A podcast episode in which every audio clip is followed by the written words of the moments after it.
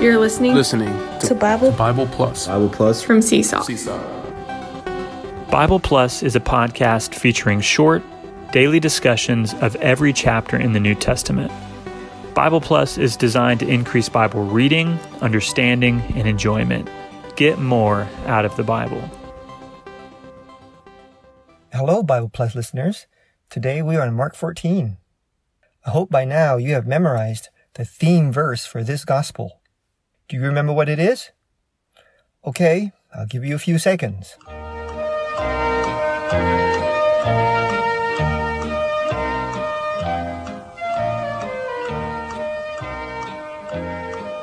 The theme verse is Mark 10:45, which says, quote, "For even the Son of Man did not come to be served, but to serve, and to give his life as a ransom for many."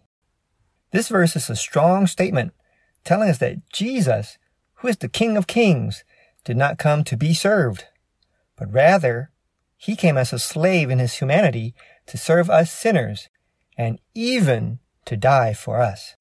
Wow, what a verse! For Mark chapter 1, mostly the first half of this theme verse has been worked out. What do we see? We see Jesus busily engaged in his earthly ministry, serving sinners for three and a half years. But now, with Mark chapter 14, we find ourselves in the second half of the theme verse, the part that says, Jesus came to give his life as a ransom for many. So, everything that Jesus did in the previous chapters is leading to this critical point. From the time Jesus emerges from Galilee, all his gospel services is heading to a crescendo at the cross in Jerusalem. And in Mark 14, all the elements for this are coming together. At the beginning of chapter 14, Jesus is conspired against and betrayed by Judas. From verses 3 to 26, he's spending his final night feasting with the disciples. From verses 32 to 42, he goes to Gethsemane to pray. Finally, Jesus is arrested and from verse 53 to the end of Mark 14, he is judged by the Jewish leaders. And in the next chapter, Mark 15 records his crucifixion and death on the cross. All four Gospels follow the same pattern. They begin with Jesus' ministry and they climax with his death on the cross. So it's not surprising that when we scan across Christendom, the death of Christ is elevated to a supreme prominence. I can't tell you how many churches I've visited that when I come in, front and center is a giant cross of Christ. And if it's not in the foreground, then there's usually a giant cross in the background. And when we look at Christian literature, we find similar support. John Piper calls this the greatest event in history. Here's what he says about it. Quote, let us stand in awe and look with trembling joy at the death of Jesus Christ, the Son of God. There is no greater event in history. There is no greater thing for our minds to ponder or our hearts to admire. Also, Matthew Henry wrote in his famous six volume Bible commentary, quote, Come and see the victories of the cross. Christ's wounds are thy healings. His agonies, thy repose. His conflicts, thy conquest. His groans, thy songs. His pains, thine ease. His shame, thy glory. His death, thy life. His sufferings, thy salvation. Isaac Watts, who is recognized as the godfather of English hymns, penned a song called At the Cross. Here's what he wrote. Quote, at the cross, at the cross where I first saw the light, and the burden of my heart rolled away. It was there by faith I received my sight, and now I am happy all the day. When you put it all together, when we arrive at the cross, it appears that we have arrived at the summit, at the highest peak. In our experience and in our worship, again and again, we are led to this mountain top, to the death of Christ on the cross for our quote, minds to ponder or our hearts to admire. But today, I want to suggest that the cross is not the top of the mountain. The cross is not the ultimate and final destination for Christians. Jesus didn't climax his thinking with the cross. He was thinking beyond the cross. The cross wasn't a peak. The cross, rather, was a path, a stepping stone. The cross was a door to something greater, to something higher.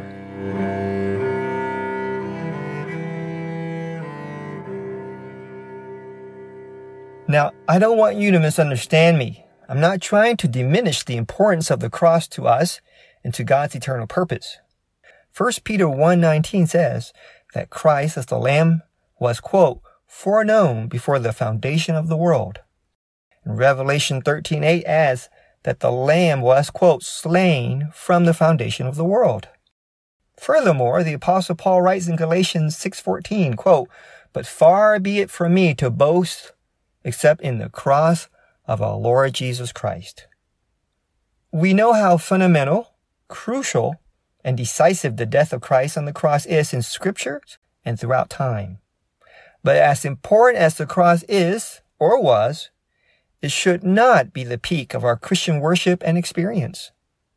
When we examine Mark chapter 14, it becomes clear that Jesus was looking beyond the cross he was preparing for life after the cross. To him, the cross wasn't a peak, but a doorway to a higher revelation and experience of Christ. And Jesus wanted his disciple to meet him there at the mountaintop on the other side of the cross. In Mark chapter 14, as Jesus is preparing for his death on the cross, he first sends his disciples to arrange a place for them to eat the Passover. Now consider this. The children of Israel had been eating the Passovers for almost 1,500 years since their exodus from Egypt in the Old Testament. And here in Mark chapter 14, this was the very last Passover because Jesus, as the fulfillment and the reality of the Lamb of God, will finally consummate all the previous 1,500 Passovers with his death on the cross. As the reality of the Lamb, Jesus was fulfilling the type. And this Passover feast was being eaten for the last time by God in the flesh with his disciples. Because soon Jesus will die on the cross so that God's judgment will pass over us. Now, as we continue reading Mark chapter 14, something amazing happens.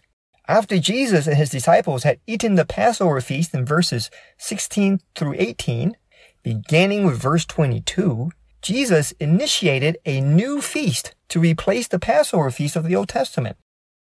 This new feast of the New Testament is for the remembering of Christ through the eating of the bread, which signifies Christ's body given for his believers, and the drinking of the cup, which signifies his blood shed for our sins. The bread here denotes the eternal life of God, and the cup denotes blessing, which is God Himself as the believer's portion. And this bread and this cup is the Lord's table that becomes a feast established by Christ so that all His believers may remember Him by enjoying Him as a feast. In 1 Corinthians chapter 5 verses 7 and 8, Paul says that, quote, our Passover Christ has been sacrificed. So then, let us keep the feast. Christ has been sacrificed. Yes, for sure. But don't stop there for the mind to ponder or the heart to admire. We need to go on. Paul says, so then, let us keep the feast. So then, what does he mean, so then? So then, like, now what? Christ has been sacrificed on the cross. Now what? So then, let us keep the feast. There's life after the cross. There's a feasting after the cross. The cross isn't the peak, not yet. The cross is a doorway to something more, something higher, a doorway to an enjoyment of Christ, not as a snack or even as a dinner, but a feast. The pinnacle of the Christian life is to enjoy the unsearchable riches of Christ by eating and drinking Him. Not just once a year, but weekly, daily, and even moment by moment. A lifetime feasting on Christ. A lifetime on the mountaintop.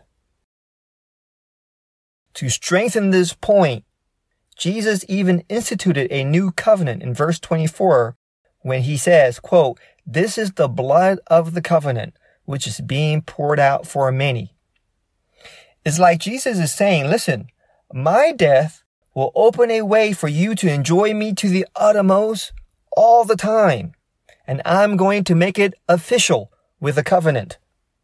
Jesus wanted his disciples to know this and to live a life based on this and according to this after his resurrection. The peak of our Christian experience is to enjoy Christ to the uttermost, and the Lord Jesus makes a whole New Testament for this. Finally, in verse 25, Jesus says, quote, I shall by no means drink of this product of the vine any more until that day when I drink it new in the kingdom of God. Wow. This means that our feasting on Christ, our eating and our drinking of Christ, our enjoyment of Christ today should continue throughout our entire Christian life. And then it will carry over into the next age, the kingdom age, where we will be feasting on Christ and with Christ. So, this is Mark chapter 14. Yes, Jesus is making a turn toward his death on the cross in this chapter, but he doesn't stop there. To Jesus, the cross isn't the peak. It isn't the final destination. Jesus is looking beyond the cross to something not just far greater, but far higher.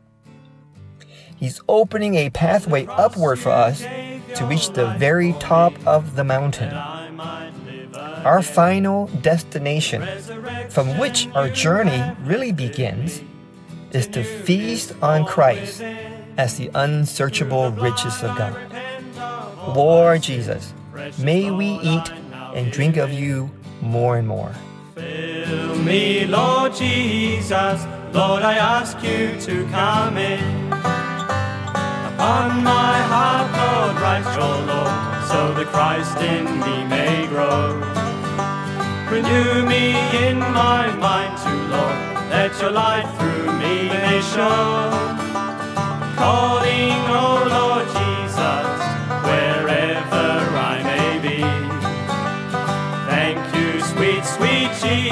For today you've set me free.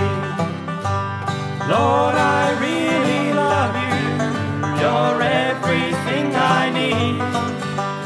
Make your home within my heart, only you I will believe.